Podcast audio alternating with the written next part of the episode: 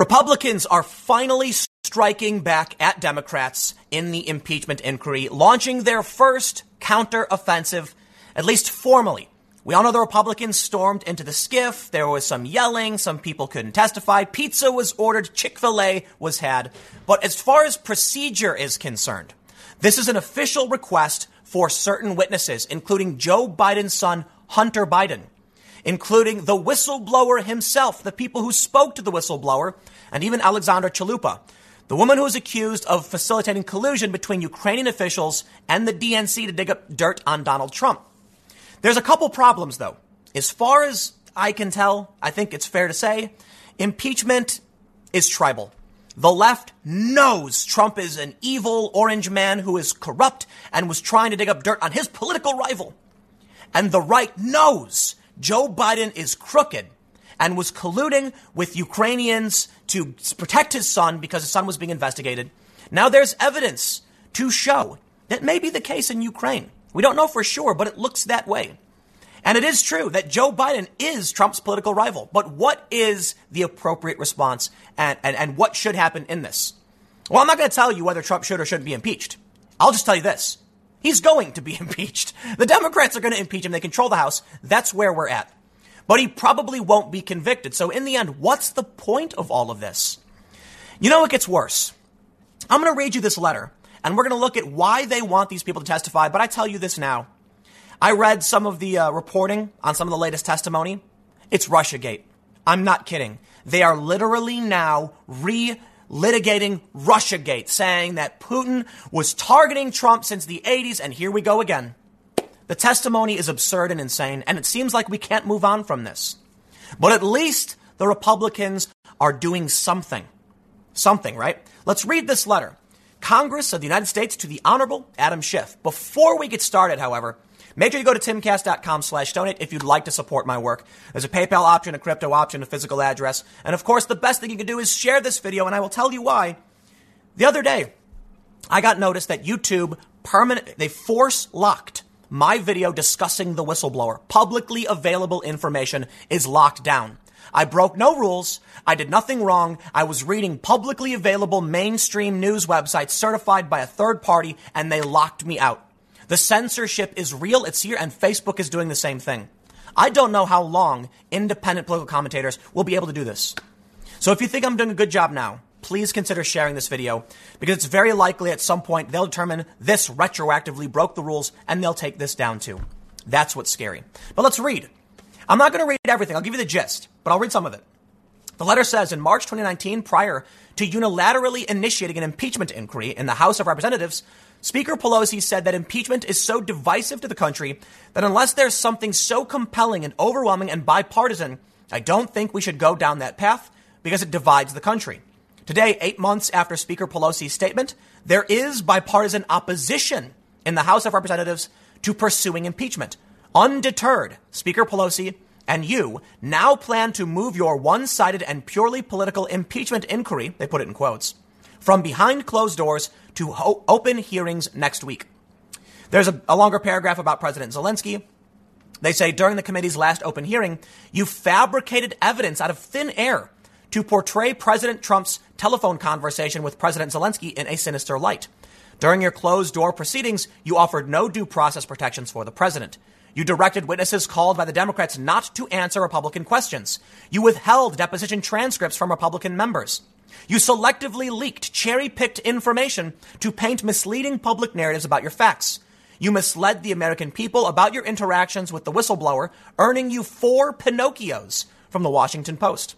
Your actions have greatly damaged the integrity of the Intelligence Committee and any legitimacy of your impeachment inquiry. Americans see through this sham impeachment process despite the Democrats' effort to retroactively legitimize it last week. The re- resolution that Democrats passed last week over bipartisan opposition limits the rights of minority members beyond those prescribed in the House rules and prevents minority members from fully and fairly participating in the proceedings. While in traditional hearings, the minority is permitted the ability to call a witness, the resolution only allows minority members to suggest a witness list and requires them to provide a detailed written justification of the relevance of the testimony of each requested witness. Now I'll stop there. There's a little bit more.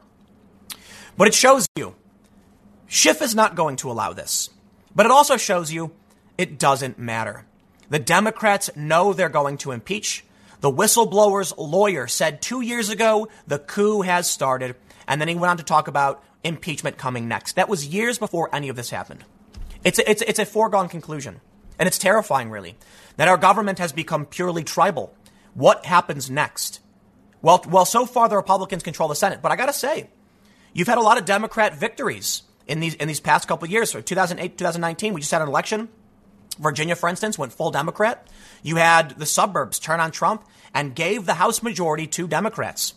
If Donald Trump does sour with independents and moderates, or the negative press generated by the Democrats provides enough negative partisanship to, to, to push voter turnout, yeah, Trump could lose. Republican senators could lose. And things are quite uncertain. But I do have data to support. It, it seems like things are still going in Trump's favor. And I got to say, it's kind of strange to me. Look, I'll admit, all of this negative press about impeachment, the constant barrage, I would have assumed at some point people would just say Trump has to go. But I think something else is happening. While there are a lot of people being activated by negative press and negative partisanship, I think a lot of people are tuning out and saying, I just don't care anymore. And no matter how many times they say it, it doesn't seem to have an effect. In the aggregate, Trump's approval rating rebounded recently. That surprised me. And support for impeachment is down four points in the aggregate. This isn't going anywhere. So I wonder, will the strategy play off? I think it's possible. And I think if you're a Trump supporter, you'd be a fool not to expect that this might actually work. It was arrogance that cost the Democrats 2016. Not, not entirely, but it was a factor. And the same thing could happen to Trump. The, the, the biggest mistake you can make, underestimating your opponents. Now, in the letter, they say they want Devon Archer, former board member of Burisma Holdings. I won't read every justification because it's a lot of rehashing old details, but they mention that Devon Archer, he's a board member of Burisma Holdings, and they say, Multiple Democrat witnesses in closed door testimony explained that Ukrainian energy company Burisma has a reputation in Ukraine for corruption. Mr. Archer is Hunter Biden's long term business partner and served as a board member of Burisma Holdings with Mr. Biden. Mr. Archer's first hand experiences with Burisma can assist the American public in understanding the nature and extent of Ukraine's pervasive corruption, information that bears directly on President Trump's long standing and deeply held skepticism of the country. They go on to add Hunter Biden for similar reasons. So let's play a quick game. Let me ask you a question. Hunter Biden and Devon Archer were on the board of Burisma Holdings, as was a former CIA director. This is all public information. Joe Biden and many others in the U.S. US uh, Obama administration felt that the uh, Zlochevsky, the, the man who founded, co-founded Burisma, was corrupt. Strange, because I wonder: is there, there? There's clearly a connection between Hunter Biden and Devon Archer, so there's a good argument. Perhaps they would know what corruption was occurring around them, so perhaps it should testify. But the question I have, and I raised a, uh, in, in, a couple video, uh, a video I made a couple days ago, is that after Joe Biden came in and got Shokin, the prosecutor, fired, the new prosecutor subsequently cleared Zlochevsky of all wrongdoing. It's very strange then. If everyone is claiming Burisma was tied to corruption, Joe Biden goes in and removes a prosecutor and the new one clears him of all wrongdoing. At the very least, it seems that the U.S. administration got an innocent man fired through a quid pro quo with Joe Biden. At worst, it seems like there was corruption and Joe Biden intervened. At least that's what a lot of Trump supporters believe. I think that's the fair assessment, if you ask me. At the very least, then, the argument for why these people should testify makes sense. We'll see if Schiff honors it. They bring up Alexandra Chalupa, former Democratic National Committee staffer. They say during the 2016 election, Chalupa, a former DNC staffer and contractor, worked with the Ukrainian embassy in D.C. to try and get political dirt on then candidate Trump's campaign. She admitted to providing anti Trump dirt to the, to the DNC and Hillary Clinton and to discussing such dirt to the Clinton campaign and to discussing such dirt with then Ukrainian ambassador of the United States, Valerie Chaly. Given President Trump's documented belief that the Ukrainian government meddled in the 2016 election to oppose his candidacy, which forms the basis for a reasonable desire for Ukraine to investigate the circumstances surrounding the election and any, and, and any potential Ukrainian involvement, Ms. Chalupa is a prime fact witness who can assist Congress and the American public in better understanding the facts and circumstances surrounding Ukrainian involvement in the 2016 election. They say David Hale, Undersecretary of State for Political Affairs, Tim Morrison, former Senior Director for European and Russian Affairs on the National Security Council, to testify on the same panel as Alexander Vindman, assuming you request Vindman to testify, and Nellie Ohr, former contractor for opposition research firm Fusion, Fusion GPS. They say Ambassador Kurt Volker, the anonymous whistleblower whose secondhand complaint initiated the impeachment inquiry. All individuals relied upon by the anonymous whistleblower in drafting his or her secondhand complaint. But there's more. Now, that is the list. It ends by being signed by Jim Jordan, Michael T. McCaul, Carolyn B. Maloney, Eliot Engel. But there's, there's more. Devin Nunes wants Adam Schiff to testify, and there's even an argument the whistleblower has forfeited all protections by speaking to Schiff's team before filing the official complaint. And that's a fact. And Schiff lied about it. Well, Schiff said he didn't have contact with the whistleblower and then later said, oh, I should have been more clear. But uh, hmm, no, it seems like he was at least misleading people. Now, will Schiff agree to the demand that Schiff should testify? I don't think so. I don't think the Republicans are going to get a fair impeachment.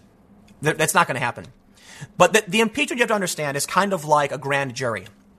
So a lot of Republicans have been angry about not having access to the testimony. And I think it's fair for one reason. Selective information was being leaked, and the Republicans weren't the ones doing it. Somebody who had access to the documents was putting out things that made Trump look bad and it generated bad press. It turns out Bill Taylor, for instance, who was the star witness alleging quid pro quo, his source of information was the New York Times. I know it's more complicated than that, but that's just one counter argument made. That when you get the full context released, finally, you can see. You can see that it was just public information. Now, here's the thing though. When that official statement, that, that small tidbit circulates for a week or so, some people hear it and believe it before the full context can be presented. Now, here's where it gets interesting. The Democrats ain't too happy. Democrats warn against calling Biden's to testify. It would be literally rolling a grenade, a grenade down the Senate. Trump's allies have urged Republicans to haul the Bidens to the Hill. Not everyone thinks it's a good idea. Yet, not everyone, that means Democrats. Democrats don't want the Bidens testifying. Gee, I wonder why. Well, let's, let's read what the Daily Beast says. They say, Senate Democrats issued stark warnings on Wednesday that Republicans would severely damage the institution of Congress if they acquiesced to a push from Trump allies to haul former Vice President Joe Biden and his son Hunter for testimony about their actions in Ukraine. A top Biden ally, Senator Chris Coons, told the Daily Beast that calling the 2020 uh, contender, who served for 35 years in the Senate, and his son for testimony would be literally rolling a grenade down the aisle of the Senate that would have lasting consequences on the upper chamber's ability to work together. Saying, look, Joe Biden is well known, widely respected, and frankly beloved by many in the Senate on both sides of the aisle. The impeachment process is already disruptive, disruptive enough I think we should be approaching it with seriousness, not by entertaining conspiracy theories that are utterly unfounded. And I think it would be a very unfortunate move. That's a really interesting statement. You know why? It sounds an awful lot like Russiagate when they wanted to drag the president himself to testify. Well, Trump gave uh, written answers, I believe. It's, it's been a bit. But I got to tell you, we are still in Russiagate. Now, you, you may be saying, no, no, Tim, Ukraine Gate something different. It's not. Wait till you see the latest testimony. I'm going to show you. It's Russiagate. It hasn't stopped. They're making the same allegations. But before we do that, I want you to take a look at some of this. MSNBC reports as support for impeachment grows, Trump claims access to unseen polls. Why this story is from November 5th. MSNBC reporting that support for impeachment is on the rise. Surprising, considering that just a day, uh, a day later, support for impeachment slips four points from October poll. Well, I'll tell you what. If you watch MSNBC, you're being fed fake news. I'm sorry. The real clear politics average is down. Uh, I believe it was a week or so, a couple weeks ago. I did a con- I had a conversation with Sam Seder. I thought it was lovely. Um, I think a lot of people hated it, but hey, what do you get when you when you get two people pitted against each other? But Sam pointed out accurately that support for impeachment was at 52 percent. It's now around 48.5, so it's, so it's down a little bit more than uh, uh, four points. Or I'm sorry, a little bit less than four points, but around there. And that's the aggregate, not a single poll. So I have to say, if you're reading MSNBC, you live in some wacky parallel reality. And I've highlighted this several times. Reuters uh, wrote a story about a study that if you watch MSNBC, you likely believe the economy is bad. If you watch Fox News, you think it's good. In reality, the economy is good. So here we can see there's a couple things to point out. For one, Trump's support in the Real Clear Politics average, Trump approval rating, rebounded. Now it's down from its highest point. It went way down, but it spiked back up. It is higher today than it was two years ago. So I have to wonder have people really tuned out from all of this? I'll tell you what, man. Based on my analytics, yes. I've been looking at other political channels, and everybody is tired of this. And I got to admit, I know exactly when that breaking point happened. I remember reading the news, waking up one day, and just seeing there it was impeachment, Ukraine, let's play Russiagate all over again. And I was ready to just, just get on my, get my van and just drive off. I was like, no, no, stop, not again, please. And so I started not talking about this stuff for a little bit and then, you know, would wait a few days before coming back in. You look at the mainstream cable channels, and no matter what they, they're, they're squeezing everything they can, every possible last drop of impeachment news. It is ridiculous. I tell you what, people don't care. It's, it's a sad fact. The fact that Joe Biden is the frontrunner proves that people don't care. But you know what? This is the Democrat Hail Mary. It's all they have. They're not going to allow these witnesses, maybe some of them. They're going to say no to the Bidens. That is uncalled for. They're not related. They are. I think it makes sense. But they're not going to allow it, and they're going to impeach anyway. The Republicans, however, are probably hoping that some of this testimony can help when it comes to the actual trial. But when they go to the Senate, they can probably then call because the, because the Republicans control the Senate. They can probably then call Hunter Biden and whoever they want, and the whistleblower and and and Schiff himself. Maybe this might backfire horribly because the Democrats, in their desperation to drum up negative press on Trump, have opened up a can of worms for which the Senate can respond in kind in a trial. But we'll see. I don't know the full rules. But I now bring you to the more fun and infuriating story. You see, we, we, we have these, these alleged, allegations of conspiracy theories, and they're saying, oh no, we're not going to allow these witnesses because it's a conspiracy theory, all, all those things, right? First, former Trump advisor testifies to Ukraine pressure campaign ties Mulvaney to quid pro quo. There seem to be an awful lot of people involved in, you know, basically turning a White House meeting into some kind of asset, Fiona Hill told Congress. Fiona Hill and Vindman also claimed that investigative reporter John Solomon was on par with InfoWars. Well, Vindman said he was it was false, and Fiona Hill compared it in some capacity, or some, somehow it got conflated with InfoWars, which is ridiculous. I think it may have been CNN who did that. Because John Solomon's published receipts, like the actual documents and sworn statements. Yeah, Alex Jones talking about you know, cell towers and, and mutant hybrids. That's completely off the rails. But now I bring you to the best part. Will I take Fiona Hill seriously? I'm gonna have to go ahead and say no. Because according to Inquisitr, Vladimir Putin began targeting Donald Trump when he was a businessman. Russia expert Fiona Hill testifies. Now you may say, but Tim, Fiona Hill's a long-standing government, you know, actor. She has tons of experience. If she, if anyone knows, she does. That's true. And guess what? If Robert Mueller in three years could not prove collusion, in fact, essentially disproved it, the only thing he really proved was that Trump may have acted foolishly, and there's potential obstruction of justice, depending on obstruction, depending on who you ask. No collusion. Obstruction, arguable because the right's going to say no and the left's going to say yes. I'm, I'm, not, I'm not here to get involved in it. I'm going to say this, okay? I'm making an important point. If Robert Mueller, three years of investigation with all of these tens of millions of dollars in resources, could not prove there was a connection, and then you want to claim that Putin was targeting Trump, I'm sorry, man. I know, I get it. You can try and claim, like, what does this mean? What does it mean when you testify that Putin was targeting Trump? Well, they didn't work together, so what does targeting really mean? It means that they want Trump to be a Russian asset. It means they want uh, Tulsi Gabbard to be a Russian asset. It means we are still in Russiagate with the same people and the same tactics. It's the same thing all over again. They didn't get what they wanted out of Mueller because there was nothing there. So they started digging and they found this. And the whistleblower's lawyer said the coup has started two years ago, over two, almost three years ago. It was uh, almost three years ago now. Going on to say that CNN would play a role in impeachment. And now these people are actively engaging in an impeachment inquiry? Please spare me. You want to play the Russia game? I'm sorry. New knowledge, that company that tracked the Russian bots that everyone quotes, even BuzzFeed says it's dubious at best. And the CEO was banned from Facebook for making fake Russian accounts. It's just, I'm sorry. It is the same people, the same tactics, and this is why you can count me out of your nonsense. Now, I'll tell you what though, listen.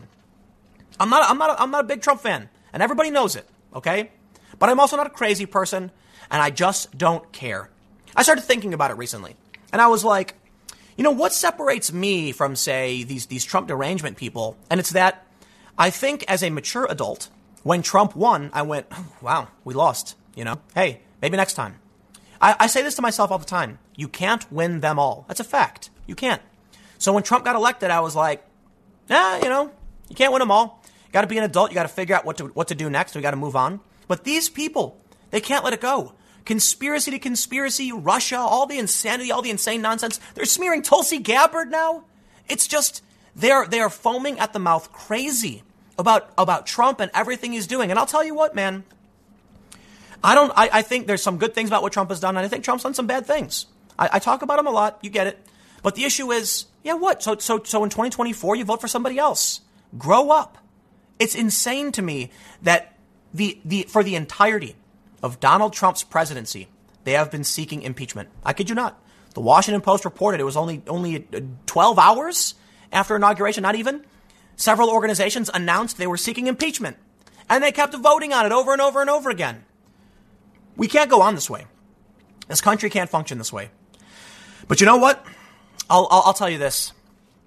Republicans, the politicians, they're weak, ineffective, and I think I think even Trump supporters know it.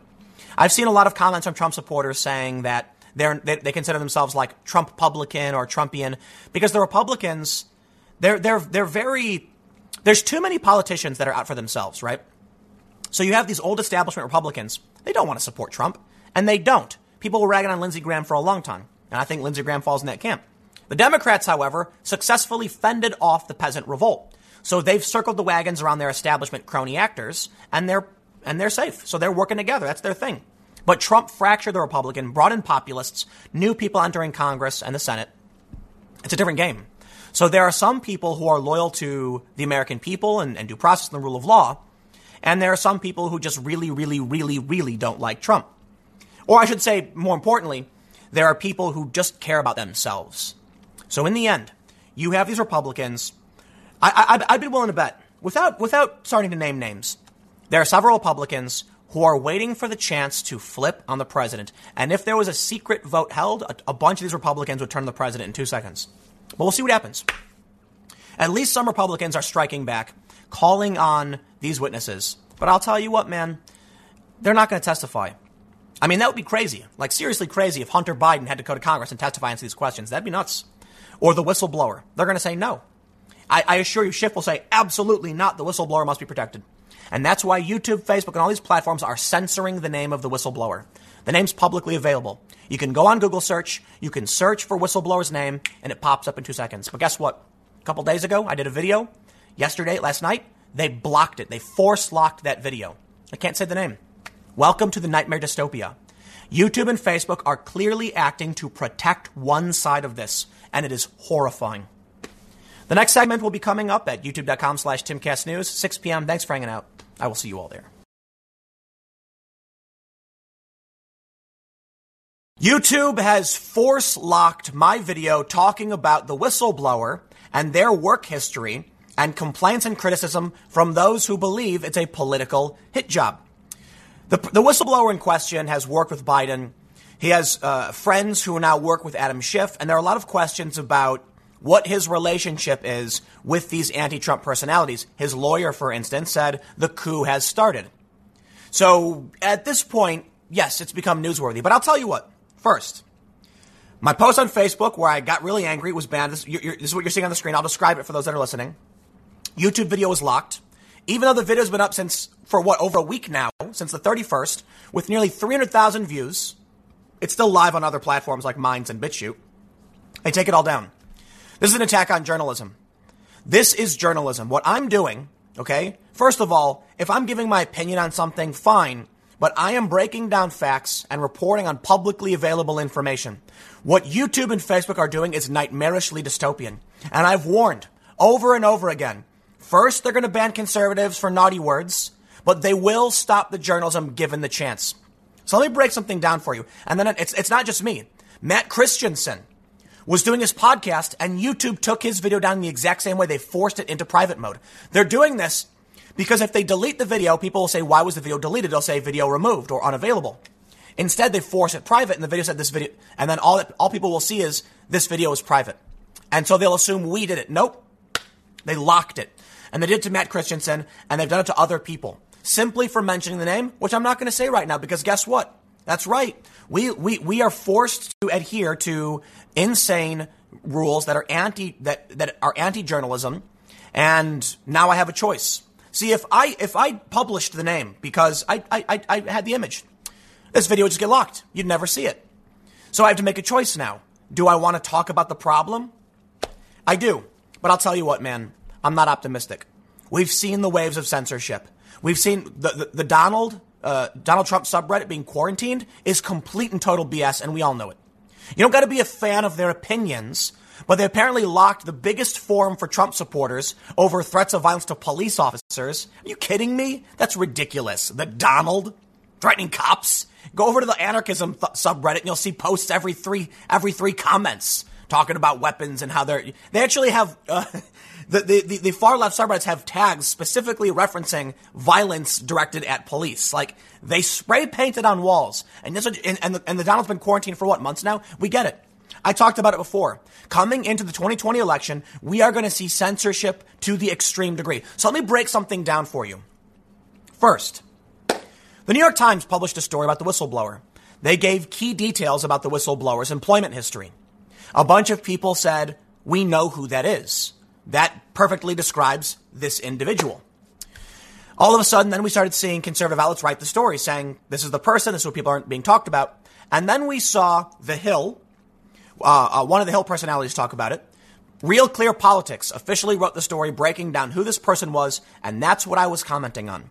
Real Clear Politics, a high profile mainstream organization cited by every major pundit because they do the polling aggregates, published a story saying this is the name being floated. And if that's the case, here are the criticisms about the whistleblower's political bias. That's what I was doing. So let me, so let me break it down. I didn't out anybody.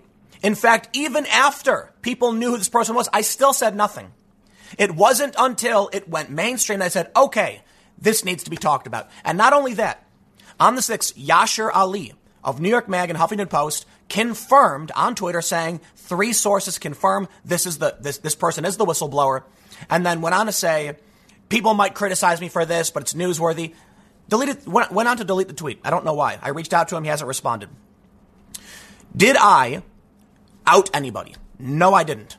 No, I did not. I am simply commenting on publicly available information. They did this to me before when Veritas leaked information on Pinterest. YouTube deleted my video outright. This was forced private mode. My other video on Pinterest was outright deleted with no recourse. This, they said, you can appeal. I clicked appeal and they claimed I had misleading tags in the video. No, uh, no, I didn't. And when I appealed, they just told me basically screw off. So here's what you can see for those that are listening. The first post is my video uh, when, when Real Clear Politics released the name, Impeachment Exposed as a Political Hit Job. Yes, I know, it's hyperbolic, it's my opinion. That's what I believe. This guy worked with Biden. This guy is clearly biased. We knew there were reports that he was siding with one, you know, with one political faction, and that was a concern. And that's what it appears like. It appears like this is a guy who has a personal stake in what's happening and is not some oh no, oh heavens me, I just found out about some wrongdoing. No, apparently he worked with the woman who was accused of colluding with the Ukraine, Ukrainians. So it's all tying together. Now we're hearing testimony. I tell you what, things are breaking down and getting scary. New testimony from Fiona Hill, John Solomon, investigative reporter, and the documents he released are conspiracy theories. That's where they're going with it. And I don't know what's going to happen, but you can see that things are getting hot. Now you've got Oliver Darcy of CNN regurgitating the talking points from these witnesses saying that John Solomon, former investigative reporter from Washington Post and The Hill, is making up InfoWar style conspiracies. Sorry, John Solomon brought receipts. I don't just take his word for it. He's publishing documents. You haven't disproved any of that. You want to claim Jones talking about cell towers and animal hybrids is on par with sworn affidavits and statements from Ukrainian MPs. I'm sorry, we got a big problem here. And the point I've made in all my videos is when it comes down to it, you've got to choose. Do you trust the Ukrainian officials who are saying there's no wrongdoing, or do you trust the Ukrainian officials who are saying there is wrongdoing? I'm not going to tell you who to trust. I'm just saying, both of these stories are out there, and, and you can't claim one is more right than the other. Now they are. Why? Well, it protects their interests. So I'll tell you what. I made a video giving my opinion. This guy clearly has ties. You know, you look at Matt Taibbi, you look at, you look at, uh, uh i will name Matt Taibbi because he's been more explicit about it, but you look at these other left wing journalists and they're pointing out these intelligence agencies keep doing the same thing. It is Russia Gate all over again. There's now testimony claiming that Trump is an asset of Russia. I kid you not. We are back to square one three years ago. And all I did was talk about it. Banned. So here's what I did. Kind of uh, um, in a defiant fit of rage. I tweeted Eric effing and his name. Go F yourself, Facebook. Go F yourself, YouTube. Shove your fas- fascism up your A. And I got a notice from Facebook saying your post goes against our community standards on coordinating harm and promoting crime. No one else can see your post. We have these standards to prevent, prevent and disrupt off, offline harm. Okay, you know what? I'll concede I was cussing. Fine. But it's not criminal. You can, uh, you're allowed to swear on Facebook and, and, and, and arbitrarily tell somebody to put fascism up their A. Hey, wait a minute. This is an anti fascist post. Are they banning anti fascist content now? After I clicked continue, it said, We don't allow people to facilitate or coordinate crime activity likely to cause harm to people, business, or animals. We do allow people to draw attention to harm they witness or experience. We define, define harm as things like physical harm against people or animals, theft and vandalism, fraud, and voting interference. So does that mean that I could post this right now and say, I have just witnessed voting interference by Facebook for blocking publicly available information and they wouldn't take it down? I'd be willing to bet they would. We'll see what happens. What would you like to do? Accept the decision? Request review. Well, I requested a review and they basically told me to go screw myself. So here we have uh, Twitter. Surprisingly, Twitter is saying go for it. Wow. You know what, man? I get uh, props to Jack and the team at, at Twitter. I think that they're doing a lot of things wrong, but based on this, I don't think. I think it's it's it's it's uh, the mistakes they've made have been ignorance, and I'm really impressed that they said you can tweet public information. It is not against our rules. So here's the que- here's a question I have: Julian Assange, Chelsea Manning, Bill Binney, John Kiriakou. Is that, I don't know how to pronounce his name. Uh, who else do we have? Reality Winner. These are people who were providing secret information um, previously uh, uh, classified or protected information. And I know Julian Assange isn't a whistleblower. That's not the point. The point is they were all targeted by the government. Bill Binney was raided. Um, you know, uh, uh, Kir- Kiriakou, you pronounce his name, was uh, the guy who blew the whistle on um, waterboarding. They all faced massive repercussions from the government. Obama prosecuted more whistleblowers who leaked to journalists than all other administrations combined. This one guy, though, this guy right now, he's fine. It's really strange, isn't it? Now I understand first. He went through the proper channels and now they're protecting him to, to no end. But I, but I, so, so I think that's the easy, easy answer. I just find it very interesting that you have journalists right now, and yes, they, they exist. They're, they're, they're on Twitter refusing to say the name. You have news organizations, even Fox News, refusing to say a name that's in the public. It's public. Everybody who wants to know knows. The president's son tweeted the story out. We know. Where are these journalists who are sharing and discussing and talking about the issue? They're not doing it. Strange to me, huh? There's no defense right now of what's happening. You can have all of these journalists who worked at these uh, these whistleblowers and leakers, but now today, no. The government went after these people. The government is protecting this individual. I, I, mean, it's actually more of like a civil war in a sense. I'm not saying legit. I'm being hyperbolic, saying like here you have two factions within the government, one saying, who's this guy? The other saying, protect this guy. It's interesting. I'm not, I, I understand there may be simple answers for it. You know, Serum, uh, almost said his name. Not going to do it. Um, but, but what about the journalists? What, what happened to journalists wanting to expose corruption? Where are the journalists who, who want to inform the public about potential wrongdoing? I tell you what, I went over to Reddit and I was looking at the comments where they there's a, the, the, story was posted in, in, the news section saying that Facebook is going to ban people who who name the the whistleblower, and the comments were all cheering for it. Wow, is that how uh, democracy dies? To thunderous applause. Yep, it is. There were some people saying the name's already public, you can't just ban the news. And then they and then the responses are like robots. The only reason to name the individual is because people want to intimidate him or smear him. No. No, I'll tell you what. I didn't want to name the individual, individual, but the individual was named. It is now newsworthy. I'm sorry. That's just how information works. So for YouTube to take my video down when I was commenting on a high profile, publicly available story from a mainstream news website is mind blowingly insane. I tell you this, man. On the same day, YouTube and Facebook just decided to start banning this content. This video was up since October 31st, collecting around 300,000 views. What was the point of locking it? The video's already live on other websites. People who wanted to see it have already seen it. It's not even really getting views at this point. And I already got, look, it's monetized. So I made ad revenue off it. Like the, the whole thing was, was, was done. I can only imagine that, I mean, I, I can cite Hanlon's razor, but is this on purpose?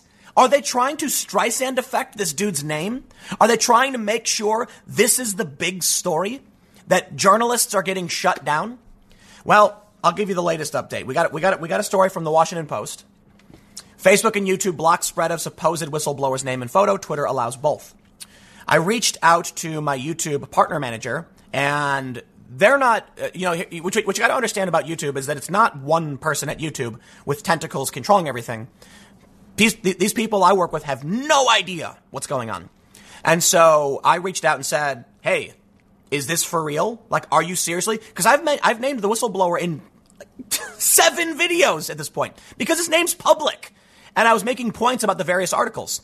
When I want to talk about what Donald Trump Jr. did, the president's son did this. Here's the tweet. Uh oh, guy's name's in it. Are you kidding? I can't talk about that. It's the president's son. He's got four million followers. So I, I sent an email saying, "Is this is this legit? That any mention of this publicly available information, I can't comment on it. I can't say it. It's everywhere. This is insane."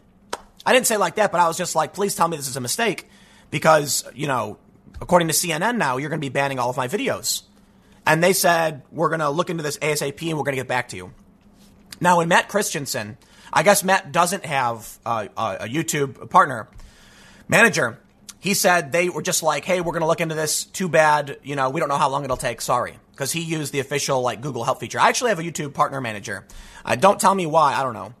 There's also big news that YouTube announced they'll ban you if they find you not to be commercially viable. yeah. So Twitter's getting a lot of flack. It's a really, really weird political environment. I'll tell you what. Um, I, don't, I, don't, necessarily need to read the Washington Post story for the most part. They're calling it coordinating harm to report the news. Let me put it this way.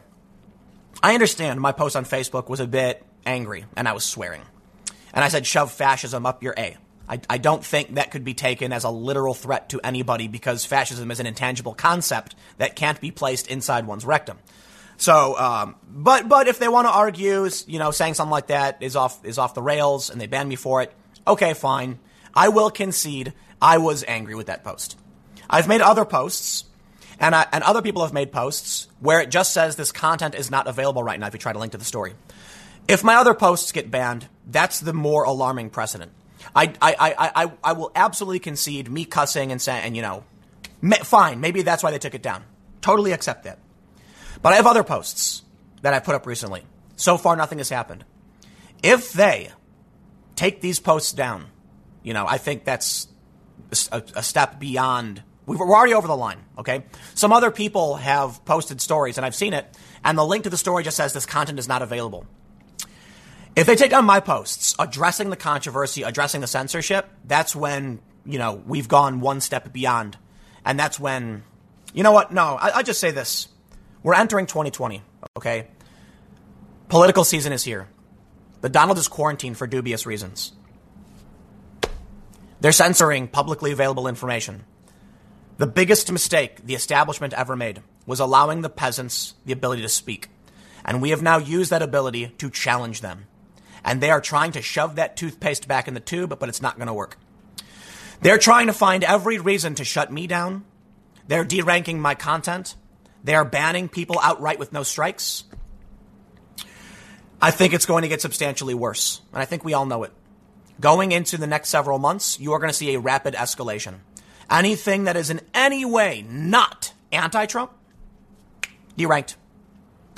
Now, I will admit, there are progressives getting deranked as well. Like David Pakman, for instance, is, is, is in the same boat as me. His, they, they, they're coming after him.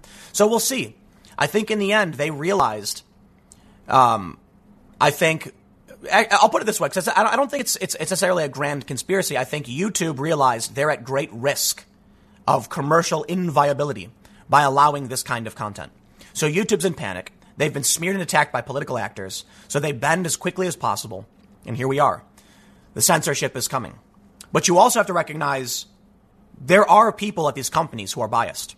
The Gizmodo report tells us Facebook employees were overtly biased, so they censored conservative content.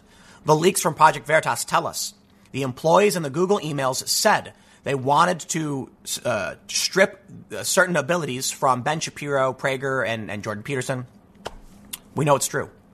We know that these people exist. We know that ABC News shut down one of the biggest stories probably of our generation. They shut it down, and, and, and, and guess what happened? They, they, ABC News, when this information leaks to Veritas, contacts a different company and gets an innocent woman fired, claiming she had access to the footage. Well, James O'Keefe has confirmed she was not the leaker. And then the leaker published a statement through Veritas. There is a full on panic mode between those who work for these companies who are amoral and will do whatever they can to win. And that's where we're at. I'll see you all in the next segment uh, on this channel at 1 p.m. Thanks for hanging out. Donald Trump was not the first celebrity president. Ronald Reagan. Was there, was there an actor president before Reagan? I don't know enough about history, so maybe I should. But now we're going to get President Kanye. Because Kanye West, seemingly in all seriousness, announced he was running for president in 2024. Now, I believe he floated the idea in the past, but here's the thing. There's a reason why people never come out and just say, I'm going to run for president. Because Kanye West is probably, he, he can't run for president now, okay? As soon as you declare you're going to run for president, you enter in a whole bunch of crazy laws about what you can or can't do, who you can't take money from. I don't know if there's a time frame for these laws, but I will say the reason why when they're asking Joe Biden, you're going to run is like, well, I'm thinking, it. we'll see. I have an exploratory committee, is because if they want to go and raise money after you announce, you can't. There's a limit, right? So here's what happens. Hillary Clinton, for instance. They say, Are you going to run? Are you going to run? Are you going to run? And she says, Oh, I don't know. But before I tell you, let me go and do some high profile speeches to Goldman Sachs for $200 to $300,000 or whatever. I'm being a bit, it's, it's a bit of a hypothetical. Like something like that happened. It's been a while since I, I read the news. But that's the game. No, no, no, I'm not running right now. I'm just doing a series of lectures for major corporations who are paying me a million dollars a pop. And then when you run, that's your personal money. Well, Clinton was doing some other stuff. I mean, the Clinton Foundation taking money while she was in the State Department. That's hilarious. But let's read about President, potential President, Kanye West. West makes the announcement about running for president in 2024, urges black Americans not to just, quote, vote Democrat. The Daily Caller reports Kanye West says that he's definitely running for president in 2024, while at the same time, we know that's in the headline. When I run for president in 2024, we're, we're going to definitely, yo, what y'all laughing at? Seriously, in the interview, he says, when I run for president in 2024, people start laughing and he stops like, what are you laughing at? we're laughing at President Kanye. You know what, man? I think Kanye's a cool dude. I gotta be honest. I think, you know, him coming out, he's always been pretty Christian. That's my understanding and now coming out and dedicating his career to what he believes in and speaking up and standing up for himself and pushing back, I got respect for that. Because here's the thing. He came out once and he was talking about, like, like early on when he got super political, he was talking about Candace Owens and Trump. And then all of a sudden, there were some tweets where he was like, I don't want to be in this politics anymore. I'm out. And it was probably because Kanye started getting the, the barrage of hate and he was like, whoa. But then something happened. And Kanye was like, y'all can't tell me what to do. I'm, I am over this and he broke through that wall. He passed through those flames. Now, I'm not a religious person, but I think it takes guts in his industry to stand up for what he believes in. And I, hey, man, it's America. You can believe what you want. That, that's it's really brave of Kanye. And I'll, I'll put it this way: there are so many people who work in Hollywood that are fake and plastic and just pretend to be activists. They pretend to care about things and they don't.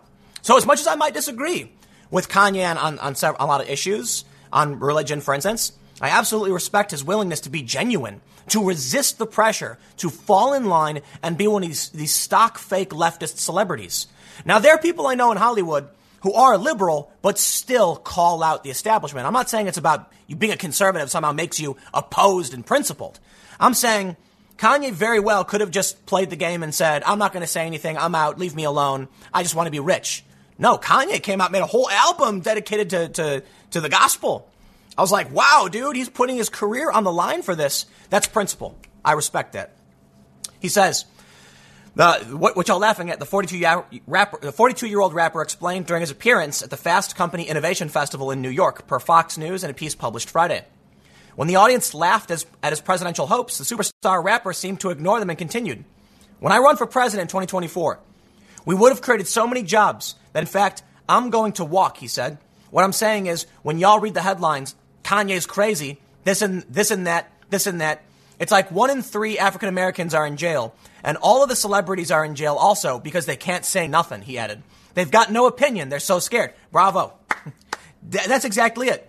The only opinion these celebrities are allowed to have is the stock run of the mill opinion. I'm not interested in any of that. All right? I'm not going to play any stupid games. I'm going to talk about what I think. Guess what? It just so happens that people who like these these these these journalists are confused as to who I am and what I believe because I don't play tribal games. You know, I'm going to say it like I see it, and I do my best to try and, you know, view the world through the lens of what I think is principled and correct. That means Trump doing the G7 at his golf course. I absolutely tweeted about that, called it out, and said, wrong move. And when Trump came out and said, we're not going to do it there, I said, good on you, Trump. That was the right thing to do, and credit where credit is due. Because one of my core philosophies, be it someone on the left or someone on the right, if they do bad and then they do good, I praise the good. Like Alyssa Milano, I think, uh, I think, off the top of my head, she came out and she pushed back uh, on, I think, uh, some of the Me Too proponents who were accused themselves. And you, you see something like that, and I'm like, credit where it's due. You do the right thing, right? You get AOC and Elizabeth Warren calling out big tech. Hey, credit where it's due. I'm not going to play this tribal game where I'm like, how dare they? Oh, now they want to call it back. No, I'm like, hey, man, do it. Call out big tech. I'm sitting right here. The more people I can get on my side, the better. That's something I think is really important for everybody. But the, but you know what you see here in Hollywood, most of these people, I've met some celebrities when I when I was out in LA. I used to live in LA, and I've been there frequently. And I'll tell you this: I met a few. I don't necessarily say like A tier celebrities. No one like you know Chris Pratt or Chris Evans or you know Chris Pine. I just named a bunch of Chris's for some reason. No, but I've, but I've met some like famous actors, not the most famous, you know, not Tom Cruise, but they will say privately that they believe X or Y or they're pro Trump. And then publicly, they pretend to play this game. Oh, how dare Trump say these things? And it's like, dude, grow a spine. But you know what the secret is? They know that it's like a cult. If they don't play the game, they lose their career. So Kanye's got two things going for him. For one, he apparently has a spine. But I will admit, okay, number two, it's a lot easier to step up and say what you want when you got FU money. Kanye's not going anywhere. Kanye is a superstar. He wants to change his name to Christian Genius Billionaire or whatever. I think it's funny. They call him crazy, but he's right. You know what's crazy to me? You might think Kanye's dumb, okay? You might think this is silly. He's never going to be president. But think about what's crazier. Living on your knees, terrified to say what you really think, toeing the line for the establishment, crossing your fingers that you can suckle on the teat of Hollywood, or standing up, living on your feet, and saying, No, I'm going to tell you what's real. That's what I respect. They say the gold digger hitmaker then referenced how much attention he got back in 2005 when he claimed that George W. Bush doesn't care about black people. Following the aftermath of Hurricane Katrina, he has recently walked back those comments. West also explained during the same interview that black Americans should use their power and not just vote Democrat per page six. Own your power, the rapper went on. Your power is not to just vote Democrat for the rest of our lives. That's not power. I'm not going to tell anybody who they should or shouldn't vote for. Kanye, as a member of the black community, certainly, you know, he's going to have his opinion. But I do think, you know, one thing I've noticed that I find quite strange is how religious the black community is, but how they support the Democrats. That to me is very strange because you have a lot of really disrespectful leftists. Like, and, and this is what I was talking about when it comes to tribalism. You've got people on the left who claim to support religious freedom when they're pointing the finger at Islam, but then openly rag on Christians. Because their mentality isn't based on supporting religion, it's based on if you're the underdog, you must be correct, period. The victim is always right. The problem with that is who's the victim at one point and why? Why is it that, you know, you've got Christians in this country, they aren't the victims and Muslims are, but Muslims elsewhere in the world are ignored, right? So the problem is they're operating on tribal, vague, and nebulous terms. It's like whatever the mass does, like the, the mob. The mob will say, we've, we've determined that Womxn, W-O-M-X-N, is the right word to use. Okay, but that could change tomorrow. Whereas people with principle are going to say, this is why I do this. This is why I say this. This is what I believe. So for me, I do believe in religious freedom. I believe we, we, we can't allow discrimination against Muslims and we can't allow discrimination against Christians. I don't care what your religion is. You have a right to practice your religion. But that's not, that's not, that's not what we hear, you know, when it comes to the left. The left is just, it isn't, they'll claim to be for free speech only if they're talking about people on their side. They'll claim to be for, for, for religion only if it's the smaller minority groups they perceive as oppressed. But who is oppressed? If you disagree with them, all of a sudden you've internalized misogyny. You've internalized whiteness. They make up a ridiculous phrase that means nothing to claim you are actually an oppressor. Because they don't have principles. It is a tribalist cult like group. Not all of the left. Kanye, you know, for a long time, Kanye was kind of a left wing dude, but you got Dave Chappelle, not a conservative, calling him out. You got all these comedians, Louis C.K., Ricky Gervais, they're not conservatives. And they call this out. And for all of Bill Maher's faults, he calls out that craziness too. So we got to get rid of that stuff. We got to, we have to allow people to speak up, speak out, say what they think. Otherwise, man, you know what's funny is these these leftists like saying, you know, so and so's a bootlicker. Like they they like licking the boot of fascists. It's like, dude, you're toeing the line for the cultural establishment, the universities, the media institutions. Basically, the only thing in government that doesn't toe that line is a, a select group of Republicans and the president. Now, I'll admit, Trump's got power. Republicans have power, but you got all the Democrats. You've got everyone in media. You've got movies, Hollywood, sports, everything marketing is lined up on your side. And you're just vomiting up the exact same thing that everyone else says. And you think you're not licking the boot? Man, I'll tell you what. You want to know what it means to not lick the boot? Not licking the boot is when I say Trump was wrong to say he wanted to host the G7 at Doral. But good on him for doing the right thing. Not licking the boot is saying AOC is wrong about the Green New Deal, but good on her for calling out big tech surveillance. Not licking the boot is saying what you really think. And you know what? Maybe I'm wrong sometimes. But, but let's bring it back to Kanye, because I'm not trying to take away Kanye's thunder here. That's the point. That's what Kanye's doing. Kanye was under the boot. These Hollywood celebrities lived under a boot where they were told you can't say this, you'll lose your career. It was an invisible force that they knew the crowd would turn on them. And what happened when Kanye finally put on that hat and said, This is what I think? They called him crazy. They said he was mentally ill. They said he was an embarrassment. Kanye West. Kanye West is like one of the most celebrated celebrities. And all of this was happening to him because he spoke up and he faltered. He was like, I don't want to be in this anymore. And then finally said, You know what? I'm stepping through that flame. So I can disagree with him, but I'll tell you what, if, if, if you are on your knees with the boot pressing down on you and you strive to stand up and throw that boot off your head, you have my respect. Go do your thing. Say what you think, say what you believe, so we can actually figure out what's going on in this world. Instead, you have these people saying submit. That's what these, these fringe identitarian leftists want. It's not about oppression because you've got a bunch of overwhelmingly white progressives telling you what to think, what to feel, telling people like Kanye who to vote for. And this, and this is one of the things Candace Owens talks about. And I don't, I don't think Candace Owens is perfect either. I think some of her opinions are backwards. She, she, she ragged on burning the flag. No, sorry. Free, free expression is free expression as far as I'm concerned. So I'm like, burning the flag is a symbol of the freedom that flag represents. Personally, I don't like it, but I like the idea that someone else can give the middle finger to the president and burn a flag. I'm like, hey man, it's America. Just do it safely. That's that's the bigger problem with flag burning. It's like you're starting a fire, man. But here's the thing. Candace Owens, for all her faults and all her criticism, says she doesn't want to be told who she's supposed to vote for. She's allowed her own opinions. So why is it overwhelmingly white progressives who claim to be the ones fighting racism accusing Candace of being a white supremacist? Because there's no principles there. Because they want you to submit. I'm not going to do it. I got no problem being like, hey, Kanye, I disagree. Let's go listen to some music and figure out how we can work together as Americans to make a better life for everybody. Do I think Kanye would make a good president? No, no, I, I really, really don't think he would. Uh, I don't think Trump would make a good president. Um, but but here's the thing. It's, that's my point about not living under a boot. Listen, man. I, I think when it comes to presidents, I think we can do better than Trump. But I will admit, I will concede where Trump has done well, right? So you've got Baghdadi. That's historic, man. That's credit. You've got the crossing the DMZ, also historic.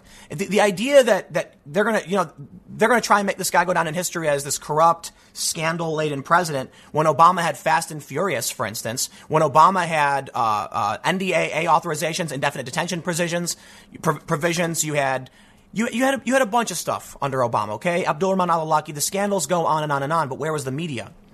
But yeah, sure, Obama had some historic moments, and so does Trump. And that's crazy to me. We got a great economy, okay? He crossed into that DMZ. That means a lot to me from my family and, and what that means going past, you know, my, my past with my, my Korean ancestors.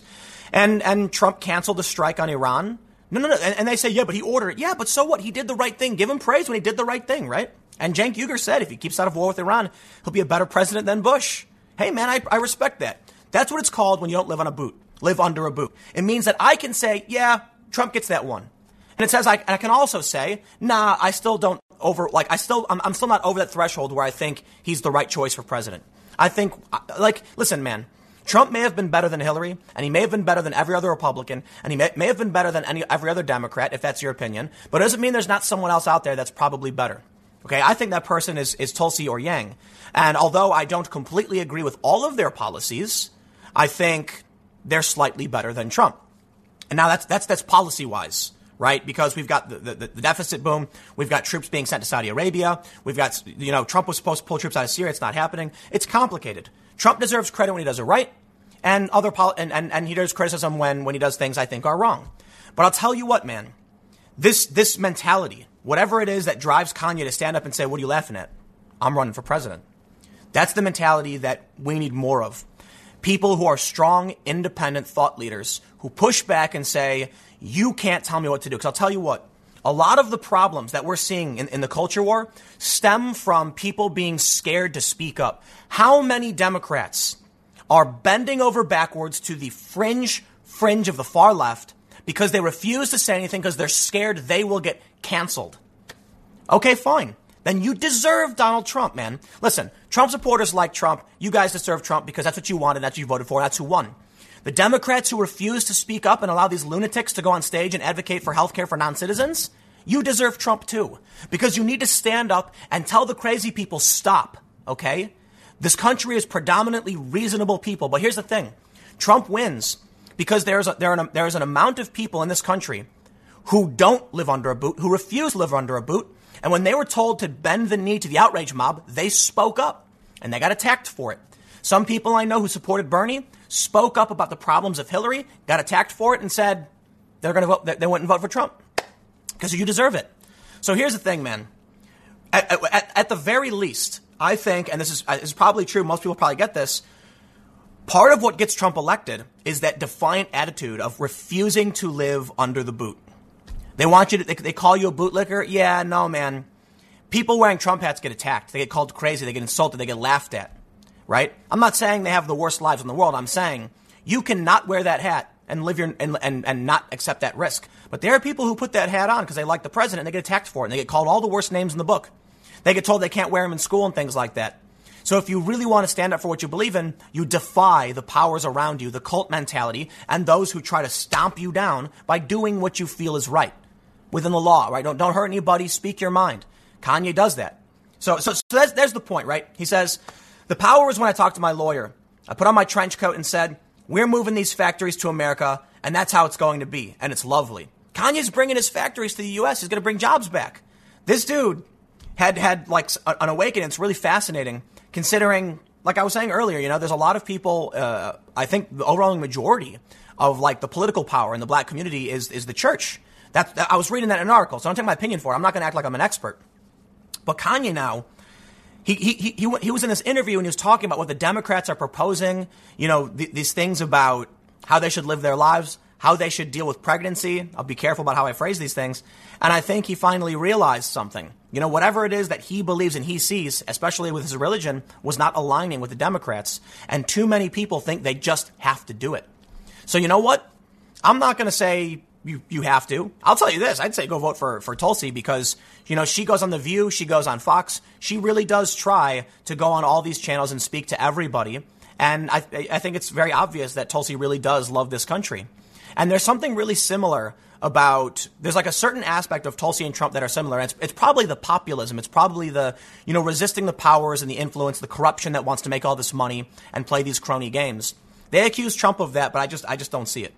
Like, it's fine if you want to accuse Trump of being corrupt. I disagree. Okay, you can accuse Tulsi of being a Russian. That's insane. I disagree. Trump was a billionaire. He had the he had a comfortable life. He could have sat on an island for the rest of his life. He didn't have to do any of this. So I think Trump's doing it partly because Trump is. So so let, let me end by saying this.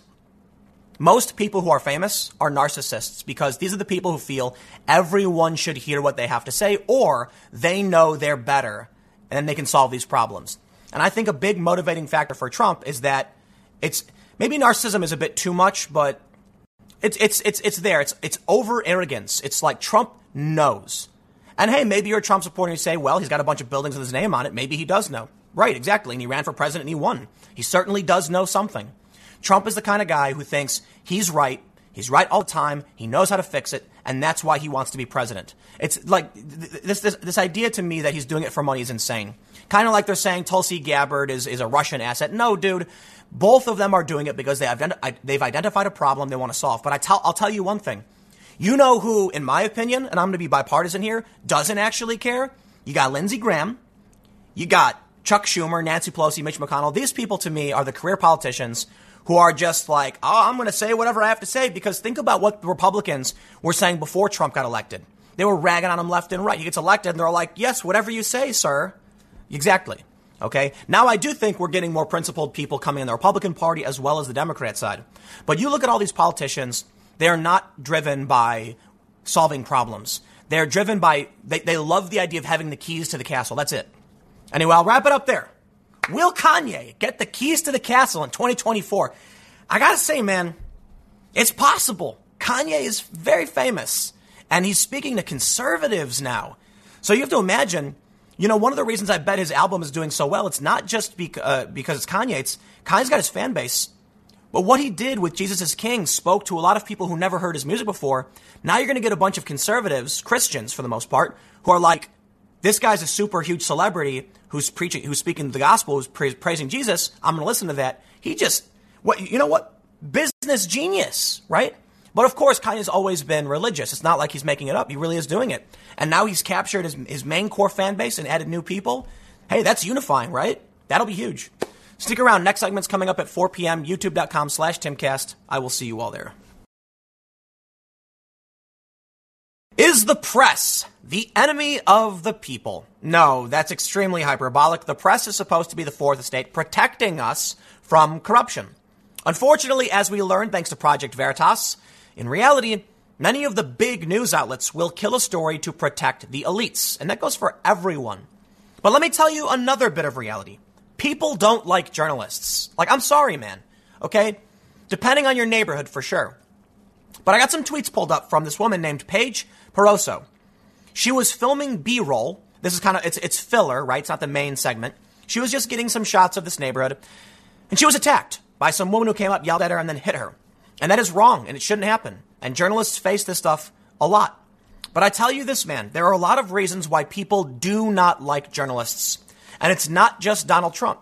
Now, Trump focuses on the fake news, that they write this misleading information and they play this political game. And I know it. I've seen it. Yep, they do it. But there's something else. Imagine you live in a crime ridden neighborhood. Imagine, oh, oh, actually, let's, let's, let's do this. Let's, let's ignore the crime neighborhood. Let's say your house is on fire. Literally. Not completely engulfed, but you're fighting to put those flames out. All of a sudden, a bunch of people run into your home while you're, while you're splashing water, and they start just circling around you, taking pictures and filming. You get really angry. What are you people doing? Why are you filming this? My house is on fire. Not everybody gets angry. Some people are like, yeah, yeah, yeah, stay out of my way. But for a lot of people who live in these communities, these people come and take photos of you and they don't care that you're struggling. And, and there's a mentality of, shouldn't you be helping? You're not. You're coming to make a spectacle out of our pain. So no, Donald Trump is not creating this problem. This problem has existed for a long time. And that's why they call journalists, well, one of the reasons, they call them vultures. They swoop in and pick at the carcass of your home, of your family, of your friends, and they turn it into a show. When the ABC News story leaked, and we saw Amy Robach saying, Oh man, I had this story. You know what I heard? I didn't hear a journalist saying the good of the people was, was undermined. I heard a journalist saying that could have been me on the TV talking about my story. That's what it's about.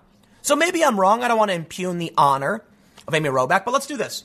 I want to read you this story from this woman about how she was attacked, and I want to talk about how how people don't like journalists and why. And I, I will stress, nobody should ever attack anybody for any reason. But but I want to explain this. So let's let's read the story. So she starts with a tweet showing the video. You can actually see a woman come up and smack her in the face. That's horrifying. You should not do that. She says that we're your neighbors. We all call the same place home and work towards the same goals to make our community a better place. But I think she probably doesn't realize, maybe she lives in this neighborhood, I don't know. But people take their, their, their small, you know, neighborhoods very seriously. She writes, she, write, uh, she, she starts off by saying that she's a multimedia journalist. She says, I, I interview, shoot, write, and edit every part of my story, and then run my own live shot at the end of the day. I usually choose to embrace the challenge of working solo. But safety is an ongoing con- uh, conversation in the MMJ world. Usually we're alone at crime scenes and wherever else a story might bring us. I'd say a majority of MMJs are young women, and sadly, all of this makes us vulnerable. Cue to the video. She says, This woman verbally and then physically attacked me for just doing my job. I tried to diffuse, the situation by deleting the clips she might have been in. She was walking on a public street. But it was obvious she it was it was obviously she hated me for just being in the neighborhood with a camera. Mind you, I wasn't filming an actual crime scene. I was just getting generic video of the street to use as filler. What first started as hateful language toward me turned into a physical attack after I thought she had already left. I'm okay, thankfully, but I know the situation could have been worse. Also, I'm thankful for my managers at WBTV who dropped everything to make sure I was okay and then let me lay low at work as I was still in shock this even happened. She says, uh, I'm, I'm, not, I'm not sure exactly the point of this post other than to remind other journalists to be careful. And for those outside the biz, your local journalists aren't the enemy. We're your neighbors. We all call the same place home, and, and, and, and we saw that statement from her already. But I'll tell you this it's not about being enemies, it's about being vultures. And that's, and that's the sad, sad reality. Now, now, I will say, for one, this is very different from Antifa. I accuse all the leftists being like, what about when we say don't film us? Hold on, hold your horses.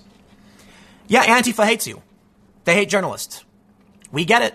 They'll attack you. Yep, you shouldn't. Same as this woman who attacked this journalist. She hates you. She shouldn't attack you. Period. But let me let me tell you something. First, I can empathize with with this woman being angry. I cannot with her attacking somebody. You want to insult somebody fine. You want to physically attack them? No way. Antifa is engaging in public protest in a newsworthy event, and they are the actors who are newsworthy who are going out. You have no right to stop a journalist from documenting your actions. There's a big difference between protesters descending on a neighborhood and getting angry at journalists filming them because they're breaking the law, and you going to someone else's neighborhood and the locals telling you enough. Now, sometimes there can be an overlap that I understand. But here's the thing I understand how a lot of these people feel when you look at, say, Ferguson, you know, these people were angry. And then all of a sudden, when these Ferguson riots erupted, you had journalists showing up to network. I kid you not. There were journalists there not filming or anything, and they were just like, I'm here networking. Yeah, there's so many journalists here. It's a great meeting opportunity. Oh, there's CNN. Oh, I'll go talk to them. Hand them my business card. It was business. These people want the clicks, they want the views, they want the fame, they want the story. They don't care about your community. And the locals know that. They know that when their, you know, uh, neighbor's kid is gunned down in senseless violence, that the vultures who show up take pictures just want that sensational view. I'll give you another example. There's a famous photo of, there, there, there's a photo of a young woman who lost her life. But that's not what's famous. What's famous is a different photo from a different angle where you can see the swarm of journalists surrounding this, this body taking pictures. And the contrast between what life really looked like and the photo they took was dramatically different. And it's why they don't like journalists. Now, the journalists want to blame Trump. They say Trump's pushing this rhetoric that's getting us hurt, getting us in trouble. Nope, not true. Trump rags on you guys, and yeah, people boo and give you the middle finger, but please. What the, the, the struggle and the violence faced by journalists has more to do with the fact that people are not members of the community and they're coming into film. Now, let me stop right there. I've done this. I've parachuted into foreign countries. I do not believe, even if you're angry that we're there, you have a right to attack us. I can understand why you're angry. In my opinion, I'll do my best to mitigate that. You know, I'm not going to try and get in your face. I don't film people without their permission.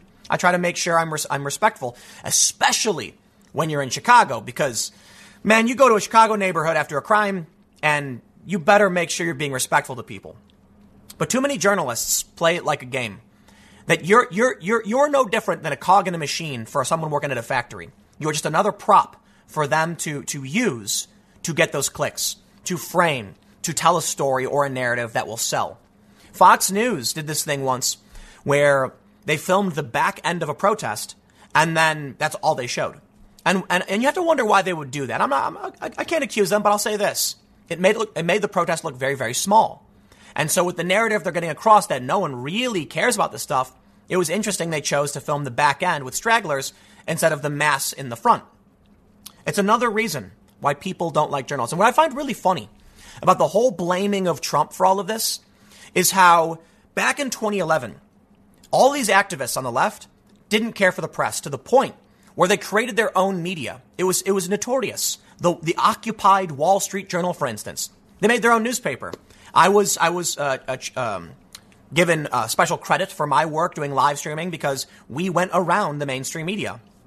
Now, for some reason, many of these activists on the left defend the media. And even stranger still, the, the intelligence agencies that don't like Trump. So let, let, me let me give you an honorable mention. This is uh, this is just weird. Journalist Glenn Greenwald attacked by Brazilian columnist on air. Glenn Greenwald is a journalist, and he's not the kind of guy who goes on the ground like this woman does. So the anger he faces is more in line with a political. Like when people say Donald Trump is, is riling up this anger, I don't think we've actually seen people like Acosta or anybody else actually get hurt. But the local journalists actually face serious risks, and people like Andy Ngo have been hurt. So here's the here's the point, right? I, I wanted to highlight this because Glenn Greenwald gets up and gets in the guy's face and gets like a swing at him, and that's uh, gutsy to say the least. Don't do this. Don't let it get to this point, right? We know that this woman got attacked. We know that journalists got attacked. We know Andy Ngo's been attacked by Antifa. But this, a sit down interview in a radio station, is where we got to be really, really careful. Now they they're, they're speaking Portuguese. I don't know what the context is for the most part, but this dude did start the fight with Glenn. We got to make sure that doesn't happen here. They want to they want to blame Trump for everything. They want to claim Trump is riling up all this fear mongering of the press. What's really happening? Journalists on the ground covering Antifa are being attacked. Local journalists are being attacked. It's not coming from Trump and his supporters. That's why it's very important everybody say, like, you know, when it comes to these, the, this kind of reporting in politics, it cannot cross that line. Not, not because of Trump, because it, it shouldn't cross the line with Antifa in the first place. But this is where it's, look, man, political journalism, people sitting in chairs talking about it, that's a step too far. But let me give you the, the, the main point of this video, because I, I do want to make sure I keep this short. Journalists have been attacked forever. It, it, it'll happen today, it happened yesterday, it'll happen tomorrow. Andy Ngo was attacked. Do they come out and say, oh no, Antifa? No, they don't. They say Trump. Trump's doing it. But it's Antifa who's actually harming the journalists. And it's local people getting into fights with journalists. It's not Trump and his supporters. But for some reason, and this is what's crazy to me, you'd think the journalists would rally around other journalists being attacked. And now for the paradox. This story about this woman being attacked in this clip, it's getting a lot of play because journalists are supporting her. But there was not a unanimous, there was not unanimous support of Andy Ngo when he was attacked. In fact, people smeared him and claimed he was provoking it. That to me was insane. You can see how the partisan nature of, of, of journalism today is changing things. So anyway, long story short, journalists get attacked, man. People do not want you in their neighborhoods. It's a fact, and it's existed well before Trump ever said anything. And Antifa is actively attacking people. So the media, for some reason, is running cover for those who would attack their own. Don't ask me why, but it happens. I'll leave it there. I got a couple more segments coming up in a few minutes, and I will see you all shortly. A Target shop is generating outrage because the anti theft stickers are only appearing on darker shades of makeup.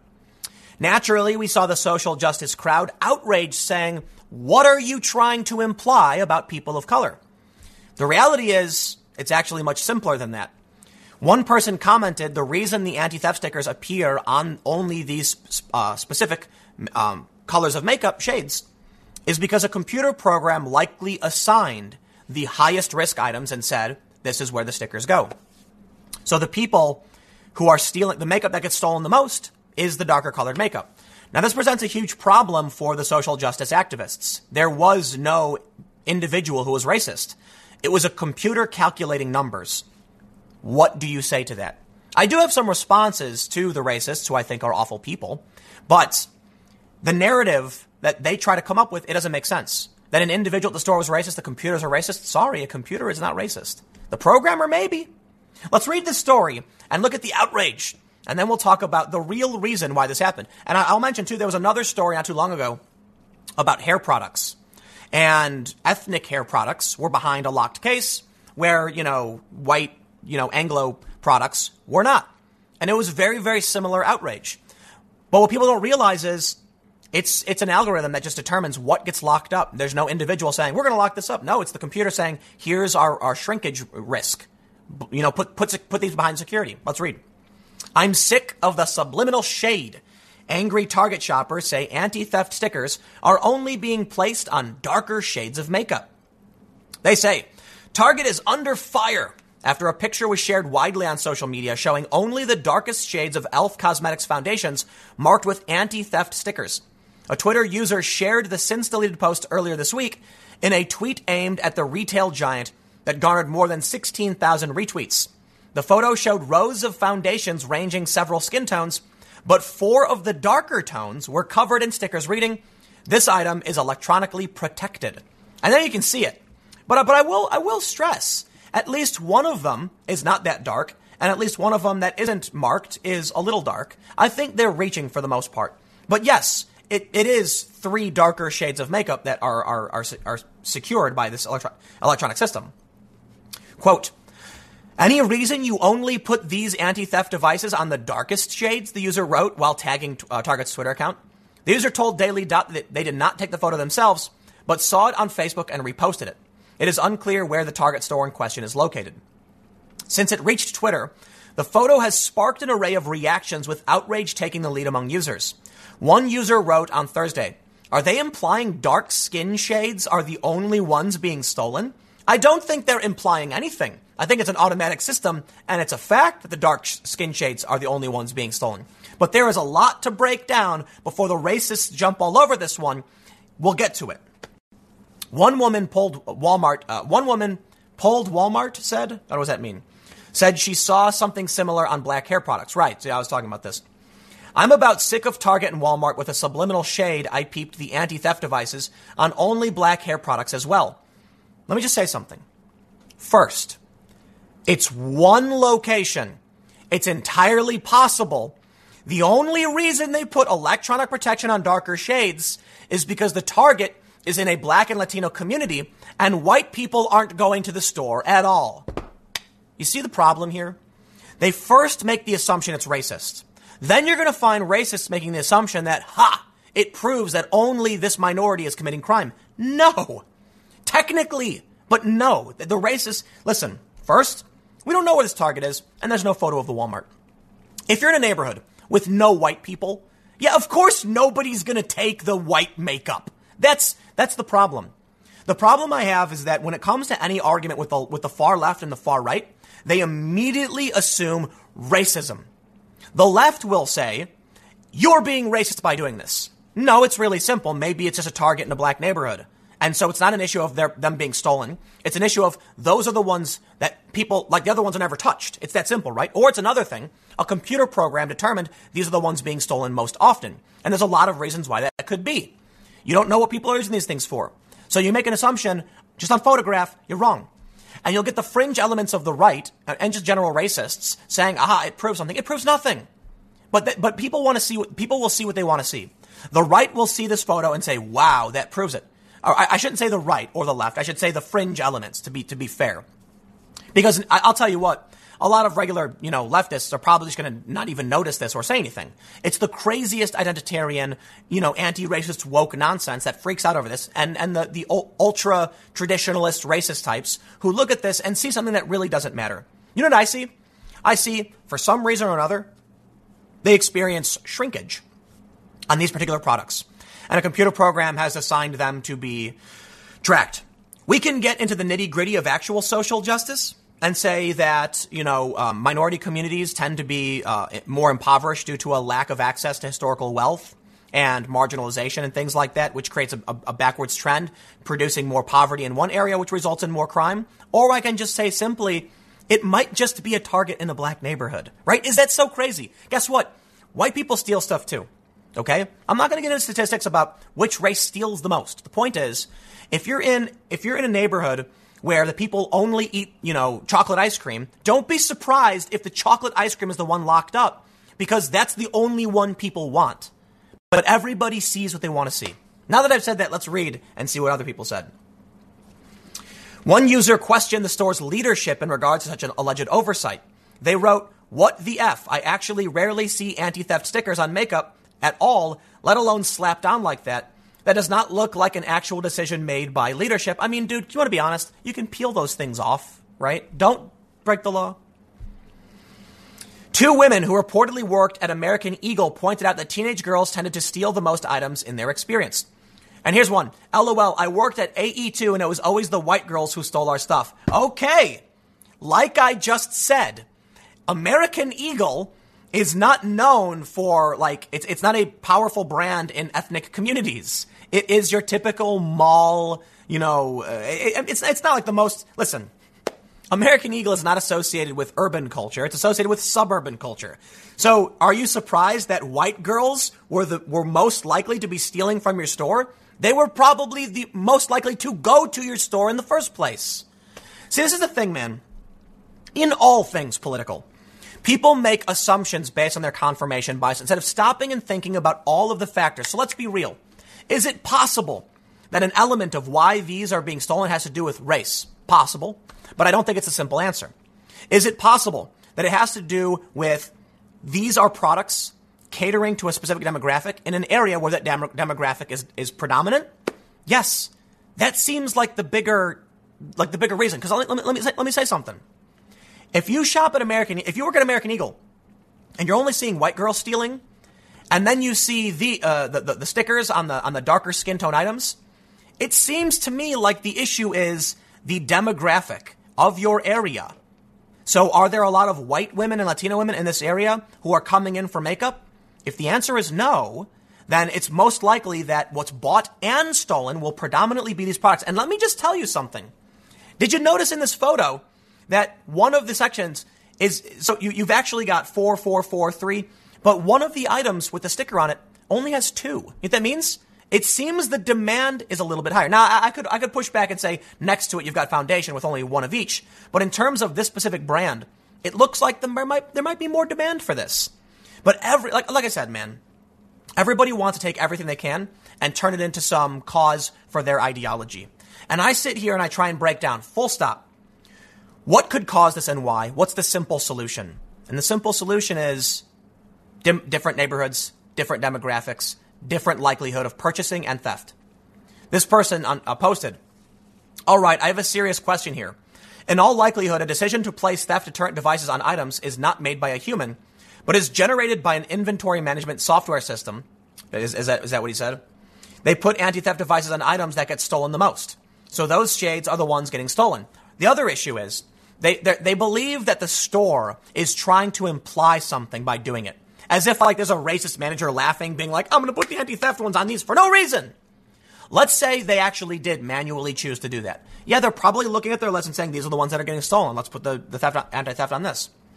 Maybe, well, maybe it's actually because that's the shades that are being stolen. They put anti-theft devices on items that get stolen. That's what getting stolen.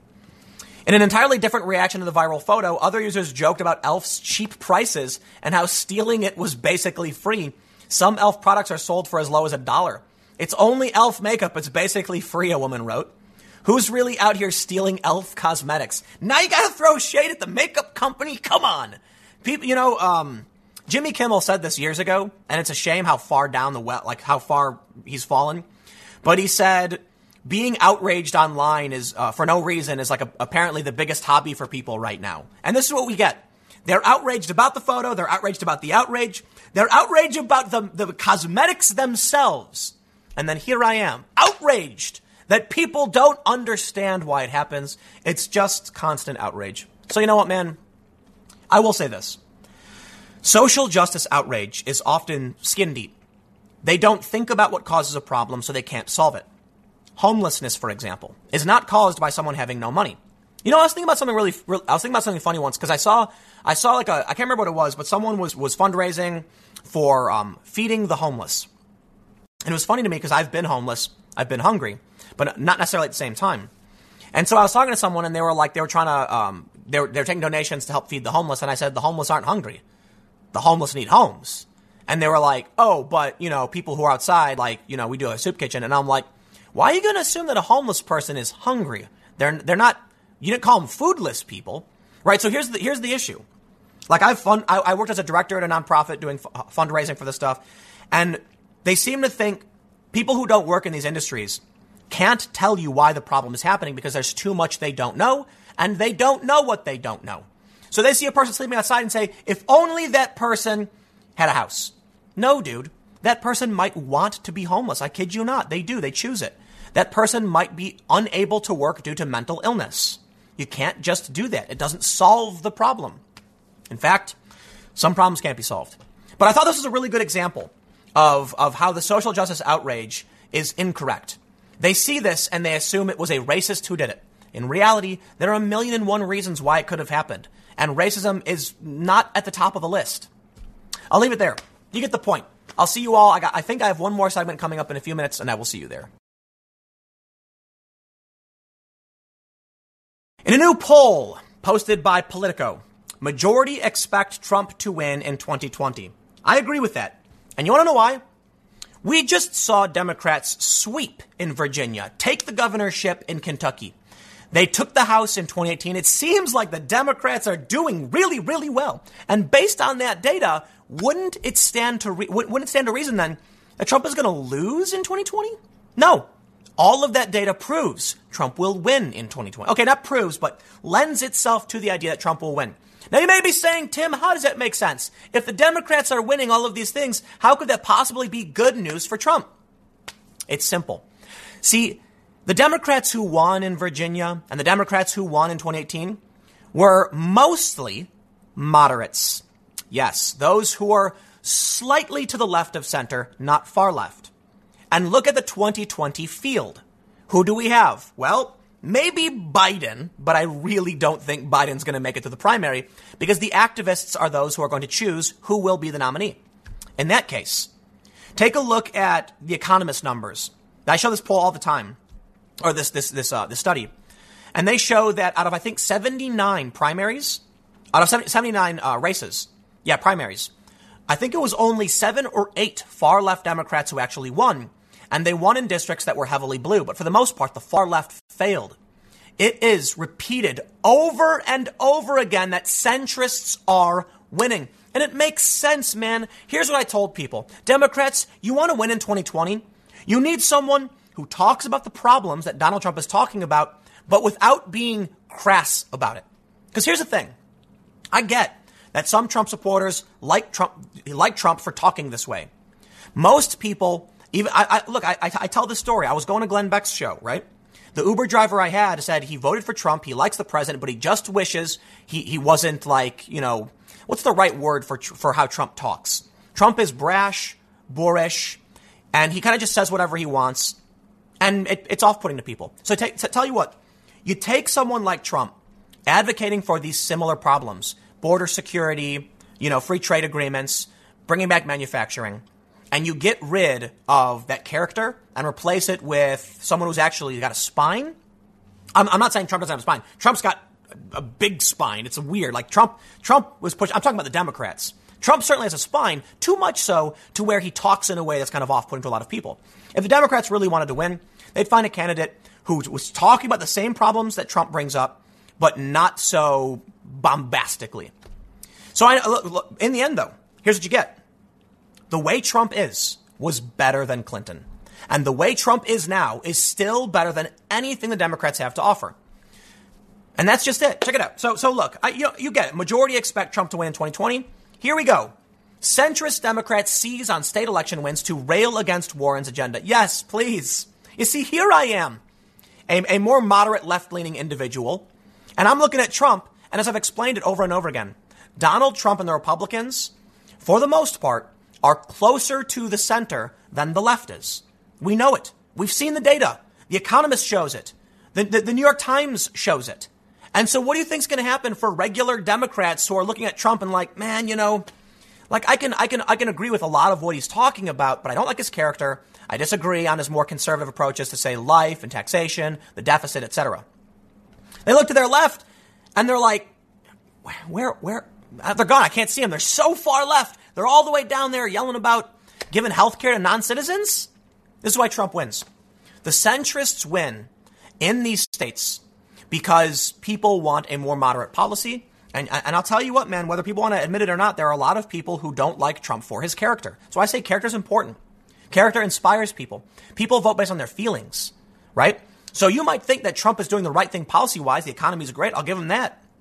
But recognize if you cloned Trump and created a, uh, you know, a personality who didn't have like who wasn't as, you know, putting his name in the lights and, and talking about how he's the best and the greatest, you'd probably find someone that has massive bipartisan support.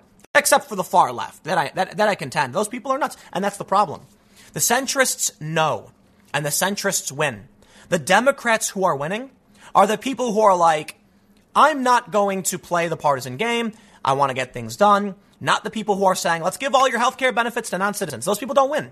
AOC and, and, and, the, and the squad members, four people out of how many people ran in 2018? There were what, 79 primaries? Four prominent uh, uh, members of the squad. Let's read a little bit of the story from the Hill. They say a group of Senate Democrats are arguing that big wins in Kentucky, Virginia, and Pennsylvania this week show why the party needs to nominate a moderate instead of a progressive candidate such as Elizabeth Warren. And, and let's be real. Excuse me. Elizabeth Warren is plastic. She is fake. She is Hillary Clinton who put on a Bernie Sanders mask to convince all of the progressives that she's the right person. But given the opportunity, she will go full swing establishment. That's what she's all about. These Democrats note that this week's victories in suburban areas that have traditionally voted Republican were scored by moderate candidates who ran as practical problem solvers and not as bold, big idea progressives in the mold of Warren or Sanders. But guess what? We don't have somebody running that way, running running in that in, in that way for 2020. So I tell you what, man, the Democrats are trying to use negative partisanship to get Trump out. They're hoping that people vote against Trump and not for the Democrat. But I, but you know what, man? I'm not convinced right now. I've seen some stuff makes me think maybe you know maybe Trump can lose. And I've said it, man. You, if if you're a Trump supporter and you underestimate the Democrats and their plan, their play with impeachment, you'll be sadly mistaken. You don't don't make the same mistake Hillary did. But I'll tell you what. Don't be surprised when these suburban voters begrudgingly support Trump. Because here's the thing CNN went to a historically Democratic district, and, and guess what? No surprise. Locally, all voting Democrat. Nationally, Donald Trump. That's crazy, right? How do you vote Republican? Well, it's simple. It's not crazy. Some people are like, I don't understand how you could vote for Trump and then vote for Democrats. It's simple. The Democrats they vote for are regular Democrats. They're people who think the woke SJW nonsense is crazy. They are people who recognize what Trump is saying about border security and immigration and healthcare. And that's why they vote for him. And if you gave them a moderate Democrat option, they'd pick it. But when you give them the far left, they don't. So here's the thing. At the local level, there are way more races, which means more opportunities for moderates to emerge. But the other thing is, in Kentucky and Virginia, far left would never win because they're traditionally Republican as it is. So some people, it seems, are upset with the way the Republican Party is going. This could be the bad news for Trump. So moderate Democrats were able to come in. Now, I will say this though. Under Obama, we saw a similar inversion. It seems like there are, there's, there's always a wave of people who are, who are amped up in opposition, negative partisanship to the current president. Whether or not Democrats can get enough of that to win stands to, uh, must, uh, we have to wait to see, right? 2020. Couldn't get that one out for some reason. But I think based on analytics, the Democrats are, are playing by a, a ridiculous long shot. Let's read a little bit more. They say Senate Democrats need to pick up three GOP held seats and control of the White House to win back the majority they lost in 2014. Republicans currently hold 53 Senate seats to the Democrats' 47. The key states that are targeting in 2020 Arizona, Colorado, Georgia, Iowa, Maine, and North Carolina more closely resemble the battleground areas of Kentucky, Virginia, and Pennsylvania that swung Democratic on Tuesday than liberal hotbeds of California, Massachusetts, New York, which together have accounted for 48% of Warren's fundraising. That's another big issue, too. People like AOC, she's raising money from these places. The far left in hyper centralized wealthy areas are, are, uh, are being funded. Far, far left in California, New York, and Dallas and places like that are funding other far left candidates in districts they don't live. So that's an anomaly. When it comes to those local races where you might only have a few hundred to a few thousand votes, the moderates are taking it. They're taking it. Senator Mark Warner, who is up for re-election next year, said the candidates who won ran on more moderate issues and emphasized a Virginia-centric platform. He said he was not aware of any winners touting universal health, health coverage, for example. That's, that's a warning to the Democrats, man. Not only are they advocating for universal health care, they're straight up advocating for health care for non citizens. Tell me how that wins. I'm scared, man. I gotta admit. Like, could, could that really, really win? Don't get me wrong. I'm critical of Tulsi on a lot of the things she's proposed. I just, I just view Tulsi as someone who's willing to compromise, and that's important. I think I'm more likely to align with her on a lot of issues. I've always been on the left. I've always been, you know, uh, more of a Democrat voter, even though I, I think I voted for, for Obama, and that's like the gist of it one time. So I look at Tulsi as somebody who's willing to sit down with conservatives and have that conversation and willing to do similarly to what Obama did. Not saying Obama was perfect, but he was, you know, Obama gave up on his hopes for universal health care. He campaigned on it. He won on it. Couldn't get it done. And that's what I, I want to make sure happens. I don't want one of these crazy people to get in and say, I don't care what you think. I'm not your president. I do what I want. No, we need a president who's going to say, here's what I want to accomplish, but I recognize I can't trample over the rights of others. We've got to compromise. That's to me what sounds good. So interestingly, the last story, New Jersey of all places bucked the, the, the Democratic trend. They say that uh, Democrats won in Kentucky, took full control of Virginia, but an unlikely state, New Jersey, bucked those positive trends for the party. Under the leadership of Democratic Governor Phil Murphy, an unabashed liberal who canvassed the state and appeared in $2 million worth of ads, they say, uh, promoting his agenda, New Jersey Democrats lost at least three legislative seats despite massively outspending Republicans. That, to me, is shocking. New Jersey is deep blue. They outspent Republicans, they still lost. Keep that in mind. I don't know what that means, but all the Democrats are cheering about their victories, ignoring the fact it was moderates who won. Meanwhile, here in Jersey, Republicans actually won. So you better pay attention, man. Everybody's going to highlight information that makes their side sound good, and you just don't know. So in the end, the point is, once again, we can see the data. Centrism wins. Yeah, sorry, enlightened centrist here. It works. Compromise works. Look at the biggest base by saying, I'm here for you even if we disagree. We can have the conversation even if we disagree. I will respect you. That's what we need to win. But the Democrats for 2020, that's not what they're giving us. They're, they, they're, off, they're, off, they're off the rails, man. I'll leave it there. Stick around. Next segment will be tomorrow at 10 a.m. Podcast at 6.30. I will see you all next time.